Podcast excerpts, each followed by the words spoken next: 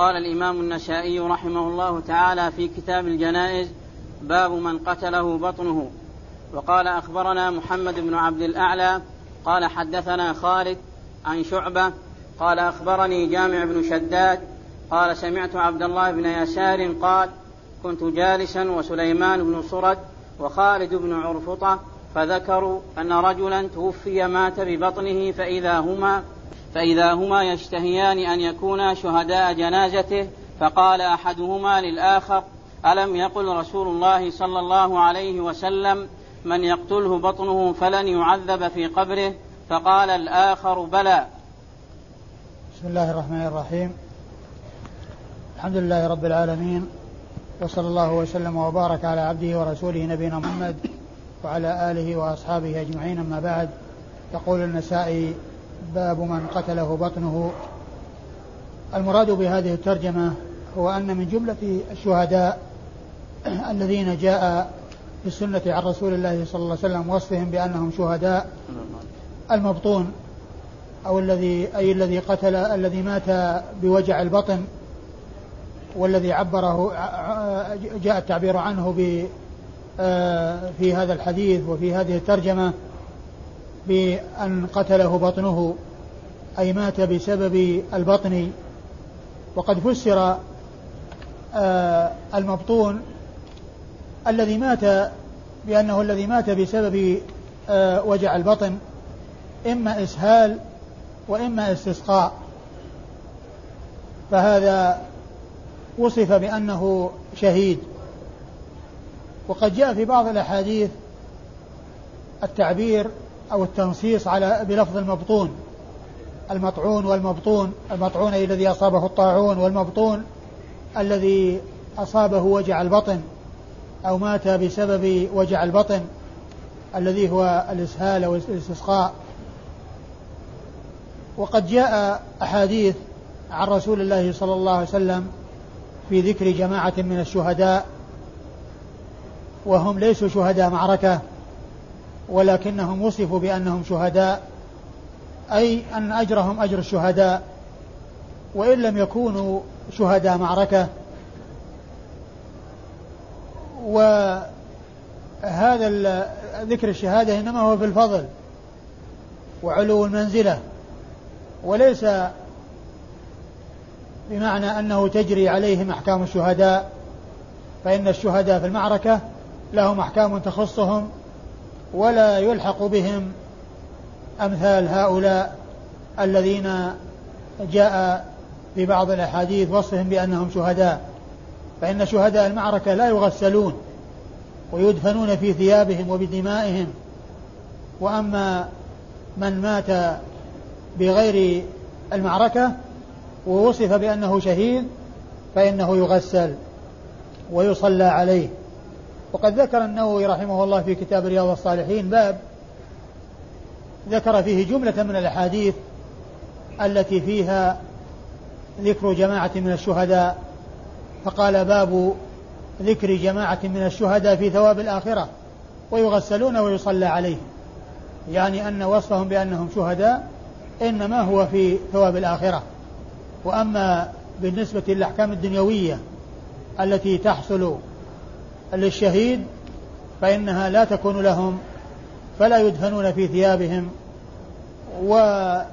ويصلى عليهم، فهؤلاء يدفنون في أكفان ويكفنون في أكفان غير ثيابهم التي ماتوا فيها، ويصلى عليهم، بخلاف شهداء المعركة فإنهم يدفنون في ثيابهم وبدمائهم ولا يغسلون، فيزال عنهم أثر الدم، لأنه قد جاء في بعض الأحاديث أنه يأتي يوم القيامة اللون لون الدم والريح ريح المسك، فيكون دمه وبقاء دمه على جسده وفي ثيابه شهادة على قتله في سبيل الله، وأنه قاتل في سبيل الله حتى خرجت نفسه وهو يقاتل في سبيل الله عز وجل. وقد ذكر الحافظ بن حجر في فتح الباري الذين ورد فيهم أحاديث ثابتة في وصفهم بأنهم شهداء، وأشار إليهم وقال إنه ورد أو جملة الذين ورد فيهم أحاديث جيدة تدل على أنهم شهداء هم كذا وسماهم وأشار إلى الأحاديث التي وردت فيهم. والذي معنا في هذه الترجمة وهو المبطون أو الذي قتله بطنه وواحد من هؤلاء الشهداء الذين هم شهداء في ثواب الآخرة ولكنهم يغسلون ويصلى عليهم ولا تجري عليهم أحكام الشهداء في المعركة الذين يدفنون في ثيابهم ولا يغسلون.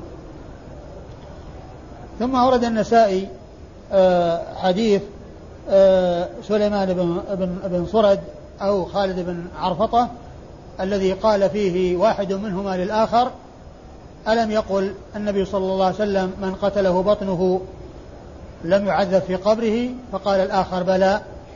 أي أن الحديث ثابت عن كل واحد من هذين الصحابيين لأن واحدا منهم قال ألم يقل وهو للتقرير وذاك أجابه بقوله بلى، يعني فكان الحديث عن الصحابيين. الحديث عن الصحابيين هذا يقول ألم يقل كذا يعني ليبين أو يقرر بأن الرسول صلى الله عليه وسلم قال إنه لم يعذب في قبره، والثاني قال بلى أي قال ذلك. فكل واحد أو أحدهما قال للآخر هذه المقالة والثاني صدقه على ما قال وأيده على ما قال، وأن النبي عليه الصلاة والسلام قال أن من قتله بطنه لم يعذب في قبره. فهو يدل الحديث يدل على أن من قتل أو قتله بطنه أو مات بسبب وجع البطن أنه من جملة الشهداء الذين جاء ذكرهم في الأحاديث عن رسول الله صلى الله عليه وسلم في وصفهم بأنهم شهداء. ثم أيضا ما جاء في الحديث من ذكر أنهما عند محاورتهما وكلامهما كلام أحدهما مع الآخر أنهما يشتهيان أن يحضر جنازته، أي ذلك الشخص الذي مات بوجع البطن يشتهيان أن يحضر جنازته وأن يشهد جنازته. وهذا يدل على حرص الصحابة رضي الله عنهم وأرضاهم على شهود الجنائز، لا سيما من ورد فيه فضل وورد فيه شيء عن رسول الله صلى الله عليه وسلم يدل على فضله. وفيه التذاكر بالعلم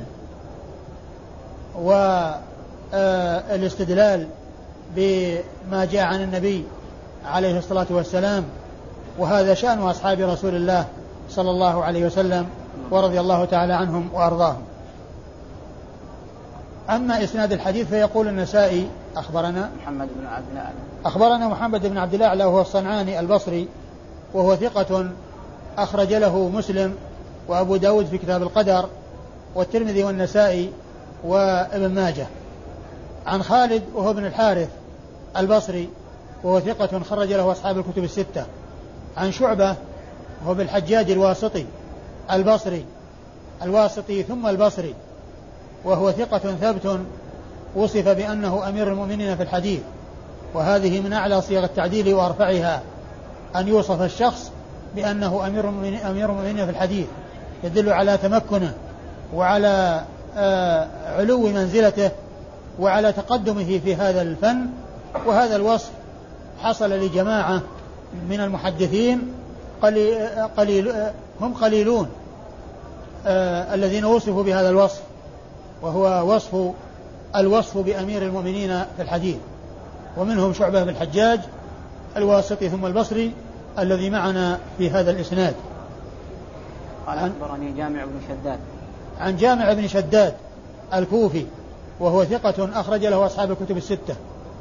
قال سمعت عبد الله بن يسار إيش قال عنه؟ الكوفي ثقة رواه أبو داود والنسائي وهو ثقة أخرج له أبو داود والنسائي عن سليمان بن سرد وخالد بن عرفطة. وسليمان بن سرد صاحب رسول الله صلى الله عليه وسلم وحديثه عند أصحاب الكتب الستة. وخالد بن عرفطة صحابي هو قضاعي صحابي أخرج حديثه الترمذي والنسائي. قال باب الشهيد. وقال أخبرنا إبراهيم بن الحسن قال حدثنا حجاج عن ليث بن سعد عن معاوية بن صالح أن صفوان بن عمرو حدثه عن راشد بن سعد عن رجل من أصحاب النبي صلى الله عليه وسلم أن رجلا قال يا رسول الله ما بال المؤمنين يفتنون في قبورهم إلا الشهيد؟ قال كفى ببارقة السيوف على رأسه فتنة.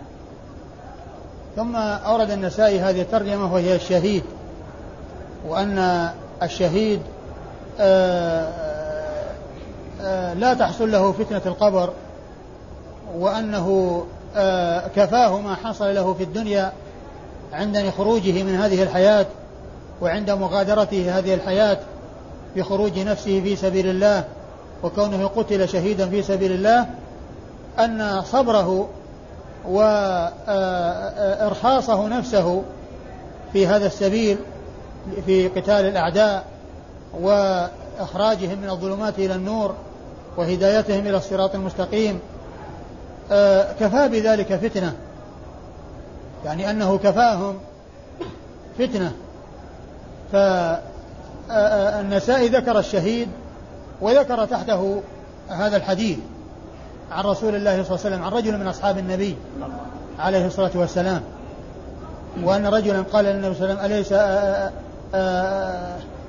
قال النبي صلى الله عليه وسلم قال ما بال المؤمنين يفتنون في قبورهم إلا ما بال المؤمنين يفتنون في قبورهم إلا شهيد, قال كفى ببارقة السيوف على رأسه فتنة, يعني أن ما حصل له من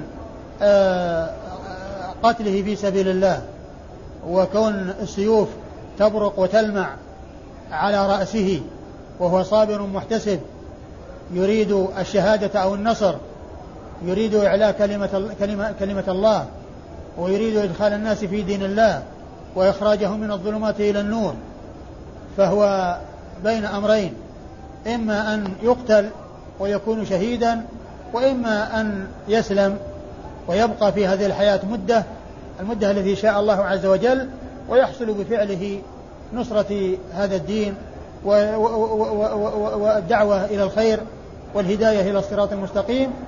قال عليه الصلاة والسلام كفى ببارقة السيوف على رأسه فتنة, أي أن فتنته في قبره أو الفتنة التي تحصل في القبر وهو سؤال الناس في قبورهم وامتحانهم واختبارهم أن ذلك يحصل للمقبورين, ولكن الشهيد كفاه ما حصل, كفاه دليلا على إيمانه وعلى صدق يقينه ما صبره واحتسابه وإخراجه أو رخص خروج نفسه عليه في سبيل الله بحيث جاد بها وقدمها في سبيل الله عز وجل وخرجت في قتال الأعداء في سبيل الله, كفى بذلك فتنة ودليلا على إيمانه وعلى صدق يقينه وإيمانه بالله عز وجل وبرسوله صلى الله عليه وسلم واتباع دين الإسلام الذي جاء به المصطفى صلوات الله وسلامه وبركاته عليه.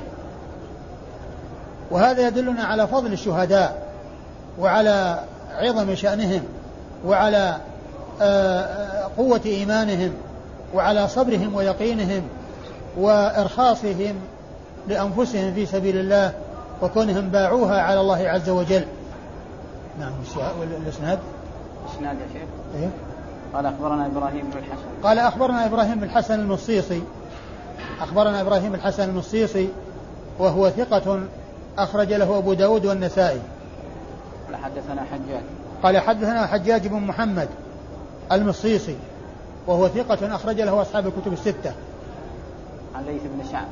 عن ليث بن سعد المصري الثقة الفقيه الإمام المشهور, وحديثه أخرجه أصحاب الكتب الستة.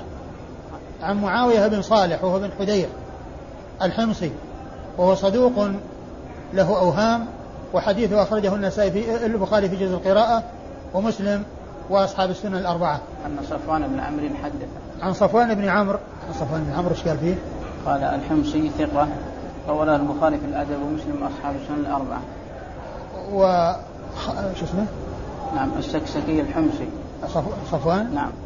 صفوان بن عمرو عن صفوان بن عمرو الحمصي وهو ثقة أخرجه في البخاري في الأدب المفرد ومسلم وأصحاب السنة الأربعة.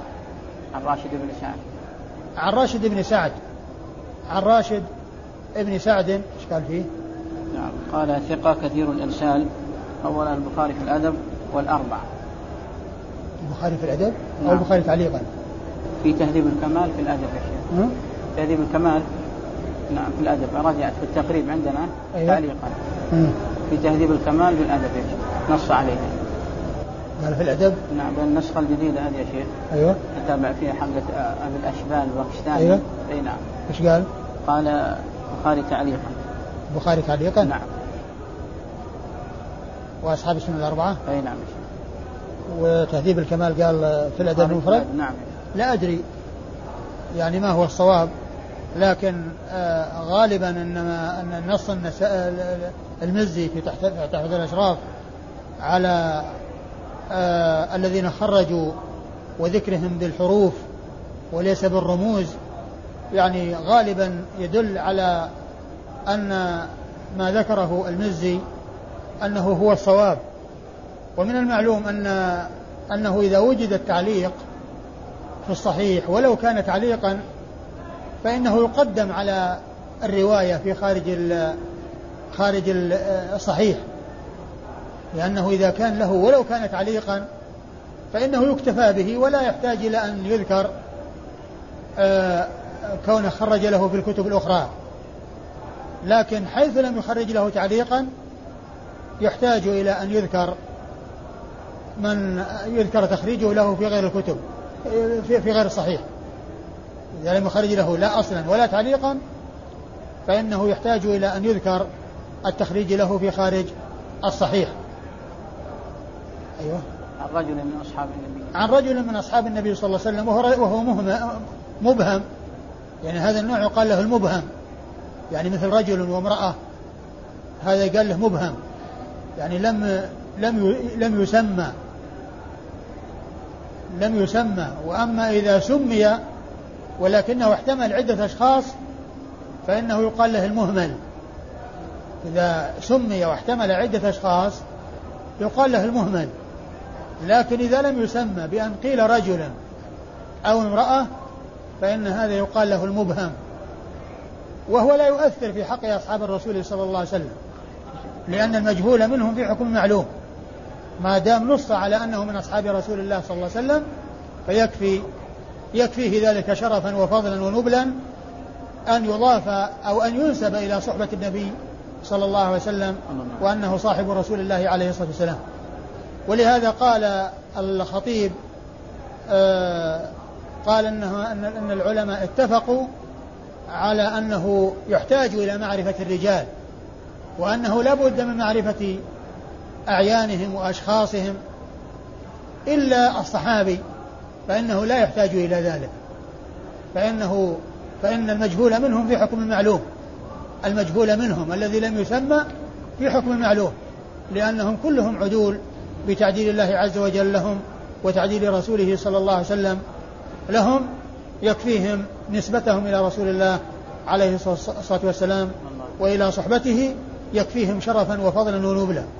ولهذا لا يحتاج الصحابي إلى أن يذكر شيئا فوق كونه صحابي اللهم إلا أن يذكر شيء يعني يتعلق بكونه شهد بدرا أو شهد بيعة الرضوان أو ما إلى ذلك من الأشياء التي يحصل فيها تفاضل الصحابة. أما من حيث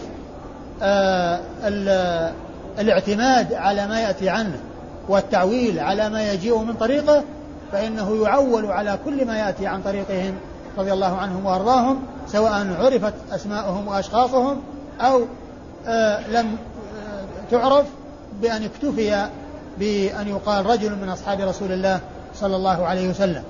أما غير الصحابة فلا بد من معرفتهم ولا بد من البحث عن أحوالهم ومعرفة أسمائهم وأحوالهم وما إلى ذلك مما يتعلق بهم.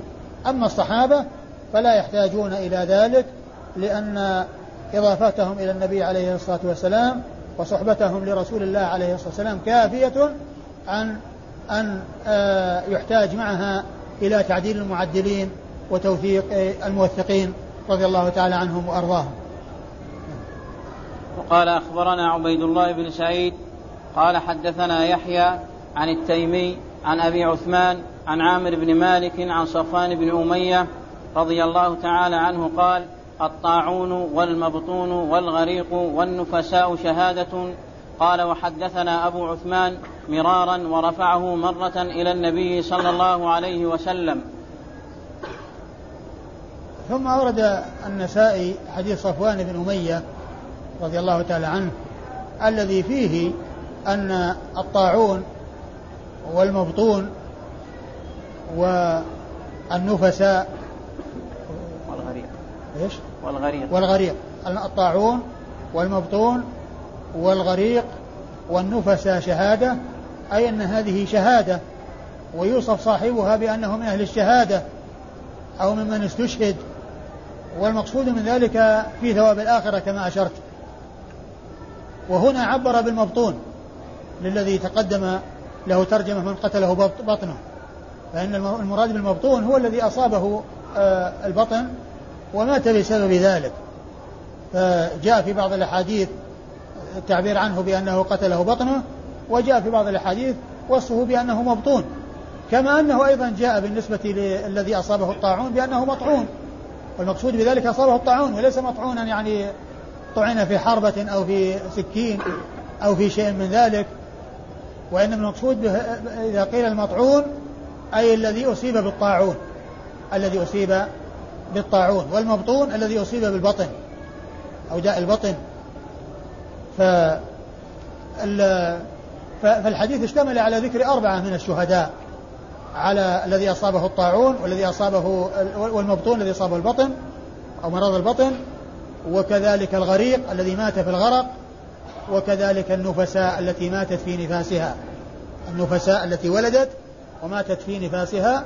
فهؤلاء 4 من الشهداء جاء ذكرهم في هذا الحديث، وهم في شهداء في ثواب الآخرة كما ذكرت ذلك عن النووي في رياض الصالحين حيث قال: باب ذكر جماعة من الشهداء في ثواب الآخرة ويغسلون ويصلى عليهم. ثم أورد جملة من الأحاديث التي فيها ذكر الشهداء، التي فيها ذكر جماعة من الشهداء على هذا الوصف وعلى هذا النحو. وقد جاء في الحديث أولا ذكره عن أبي عثمان النهدي، وجاء في بعضه أنه رفعه إلى رسول الله عليه الصلاة والسلام مرة، وهذا هو محل الشاهد، محل الشاهد منه لكونه مضاف إلى رسول الله كونه رفعه إلى رسول الله صلى الله عليه وسلم مرة، يعني ما أنه أحيانا يكتفي بأن يذكر أن هؤلاء شهداء ولا ينص برفع ذلك إلى رسول الله صلى الله عليه وسلم، وأحيانا يضيف ذلك يعني أي الصحابي إلى رسول الله صلى الله عليه وسلم بأن هذا من كلام الرسول عليه الصلاة والسلام، رفعه أي الصحابي الذي جاء عنه أضافه إلى رسول الله. فيأتي من طريق أبي عثمان النهدي، وهو تابعي مخضرم ثقة، أحيانا يأتي ذكره بدون رفع أي موقوف، وفي مرة من المرات التي روى بها الحديث ذكره مرفوعا إلى رسول الله صلوات الله وسلامه وبركاته عليه، فيكون على ذلك من قبيل المرفوع حكما، المرفوع تصريحا إلى رسول الله عليه الصلاة والسلام. ولو لم يأتي الرفع في مرة من المرات فإنه يعتبر من قبيل المرفوع حكما، لأن الصحابي إذا أتى بأمر لا مجال للرأي فيه ولا مجال للاجتهاد فيه، وإنما هو يتعلق بأمور غيبية ويتعلق بجزاء وثواب خاص وما إلى ذلك، فإن هذا إذا جاء عن صحابي والصحابي ليس معروفا بالأخذ عن الإسرائيليات فإنه يعتبر له حكم الرفع، لأن المرفوع إلى رسول الله صلى الله عليه وسلم صنفان أو نوعان، أحدهما مرفوع تصريحا وهو الذي يقول فيه الصحابي قال رسول الله صلى الله عليه وسلم كذا، أو سمعت رسول الله صلى الله عليه وسلم يقول كذا، أو يقول التابعي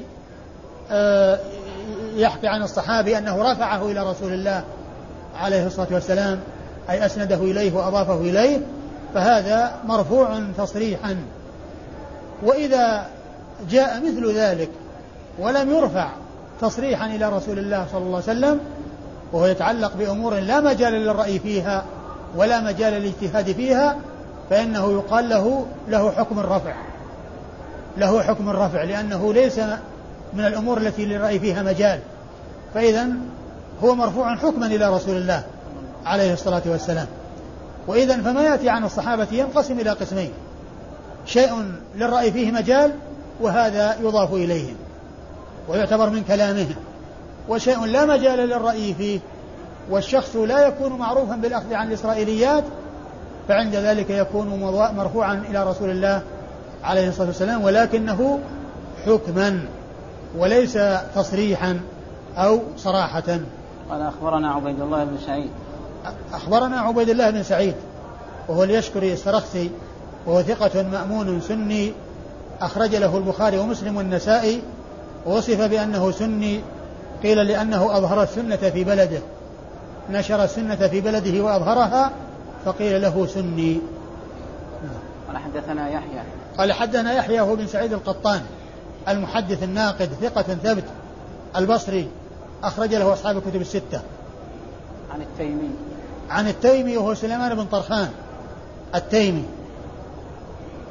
نسب إلى بني التيم لأنه نزل فيهم وليس منهم، ولكن إضافته إليهم ونسبته إليهم لأنه نزل فيهم فنسب إليهم، وإلا فإنه ليس منهم أصلا، وإنما نسب إليهم لنزوله فيهم، فهذه نسبة إلى غير ما يسبق إلى الذهن، نسبة إلى غير ما يسبق إلى الذهن، لأن الذي يسبق إلى الذهن إذا قيل التيمي أنه منهم، لكنه هو ليس منهم بفعل، ولكنه نزل فيهم فنسب إليهم، وهو ثقة عابد، أخرج له أصحاب الكتب الستة. عن أبي عثمان، عن أبي عثمان وهو عبد الرحمن بن مل أو مل أو مل مثلث الميم النهدي، وهو ثقة مخضرم، ثقة ثبت مخضرم، أخرج له أصحاب الكتب الستة. والمخضرمون هم الذين أدركوا الجاهلية والإسلام ولم يروا النبي صلى الله عليه وسلم، ولم يتشرفوا بصحبة النبي صلى الله عليه وسلم، ولم يلقوه، بل دخلوا، بل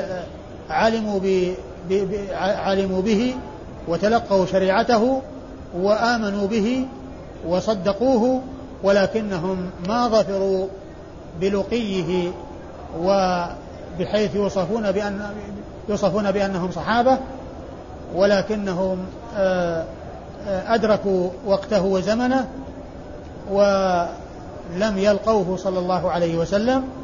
فأبو عثمان النهدي هذا هو عبد الرحمن بن مل أو مل أو مل، يعني مثلث الميم يجوز فيها الفتح والضم والكسر، ثقة ثبت تابع مخضرم، أخرج له أصحاب الكتب الستة. عن عامر بن مالك، عن عامر بن مالك، عن عامر بن مالك قال عن مقبول. نعم يا شيخ، ما ايش هو؟ النسائي وحده مقبول، قال أخرجه النسائي وحده. عامر بن مالك قال عنه قال عنه الحافظ بن حجر في التقريب مقبول، وأخرج حديثه النسائي وحده. عن صفوان بن أمية، عن صفوان بن أمية صاحب رسول الله صلى الله عليه وسلم ورضي الله تعالى عنه وأرضاه، وحديثه أخرجه البخاري تعليقا ومسلم وأصحاب السنن أربعة. نعم، ومسلم وأصحاب السنن أربعة، أخرجه البخاري تعليقا ومسلم وأصحاب السنن أربعة. قال باب ضمة القبر وضغطته. وقال أخبرنا إسحاق بن إبراهيم قال حدثنا عمرو بن محمد العنقزي قال حدثنا ابن إدريس عن عبيد الله عن نافع عن ابن عمر رضي الله عنهما عن رسول الله صلى الله عليه وسلم قال: هذا الذي تحرك له العرش وفتحت له أبواب السماء وشهده 70,000 من الملائكة، لقد ضم ضمة ثم فرج عنه. ثم أورد النسائي هذه الترجمة، هي ضمة القبر وضغطته، يعني ضمته يعني تلاقي أطرافه أو جوانبه، هذا هو المقصود بالضمة وبالضغطة. ومن المعلوم أن من هو من أهل السعادة فإنها لا تضره تلك ولا يضره ذلك، ولكن ذلك حاصل لكل أحد. ولهذا قال بعض العلماء أن وجه ذلك أنهم خرجوا منها وأنهم عادوا إليها فتضم أو تلتقي جوانبها على كل واحد منهم بعدما يعود إليها. لكن من كان من أهل السعادة فإنها لا يضره ذلك، أي هذه الضغطة أو هذه الضمة التي حصلت من الأرض لذلك الجسم. وقد أورد النسائي في ذلك الحديث المتعلق بسعد بن معاذ رضي الله تعالى عنه سيد الأوس الذي استشهد في غزوة الخندق رضي الله تعالى عنه، وكان أصابه جرح وبقي، والنبي صلى الله عليه وسلم وضع له خيمة في المسجد وكان يزوره فيها، ثم إن جرحه انفتح ويعني مات بسبب ذلك، فمات شهيدا رضي الله تعالى عنه وأرضاه، وإن لم يكن مات في الحال لأن ذلك بسبب الجهاد في سبيل الله، وقد اندمل جرحه أو كاد أن يندمل جرحه، ولكنه عاد وانفجر ومات بسبب ذلك، فكان شهيدا رضي الله عنه وارضاه، وهو سيد الأوس. أما سعد بن عبادة فهو سيد الخزرج، كل منهما سعد، وهذا اللي هو سعد بن معاذ سيد الأوس، وقد مات في حياة الرسول صلى الله عليه وسلم، وكان ذلك بغزوة الخندق. أما سعد بن عبادة فقد عاش بعد رسول الله عليه الصلاة والسلام، عاش وبقي بعد رسول الله صلى الله عليه وسلم، اللي هو سيد الخزرج. وجاء في الحديث أنه اهتز له عرش الرحمن وشهده 70,000 من الملائكة، 70,000 من الملائكة رضي الله عنه. قال أنه قد ضم في قبره ضمة ثم فرج عنه. إيش المتن؟ عيده. قال هذا الذي تحرك له العرش. تعيد أو قبله بقليل. ترجمة يا شيخ؟ لا يعني بس قبل هذا. طيب. وشهد 70,000 ملائكة قبل هذا. إيه؟ وفتحت له أبواب السماء. هذا الذي تحرك قبل هذا. هذا الذي تحرك له العرش. قبله. عن ابن عمر يا شيخ. أيوه عن. هذا البداية نعم. لا بس يعني عن إيش؟ عن فلان. عن ابن عمر يا شيخ. أيوه عن ابن عمر أيوه. نعم عن رسول الله. أيوه. نعم. قال هذا الذي تحرك له العرش وفتحت له أبواب السماء وشهده 70,000 من الملائكة لقد ضم ضمة ثم فرج عنه. أي نعم يعني الرسول صلى الله عليه وسلم ذكر هذه المناقب وهذه الصفات التي حصلت له، وهي 3 في هذا الحديث.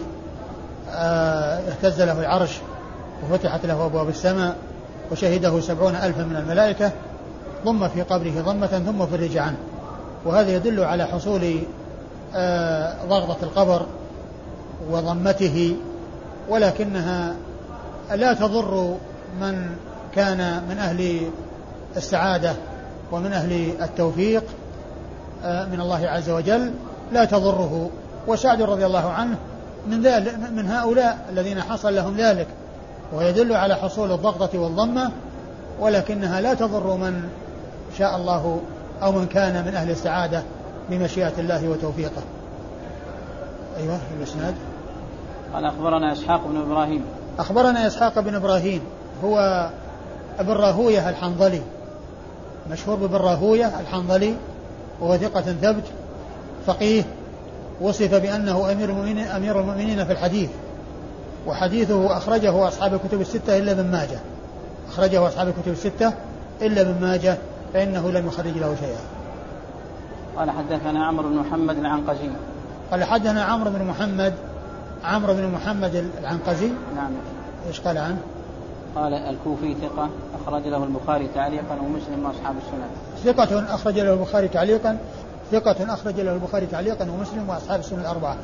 قال حدثنا ابن إدريس. وعبد الله بن إدريس الأودي. وهو ثقة الأودي الكوفي، وهو ثقة أخرج له أصحاب الكتب الستة. عن عبيد الله عن نافع عن ابن عمر. عن عبيد الله وعبد الله بن عمر.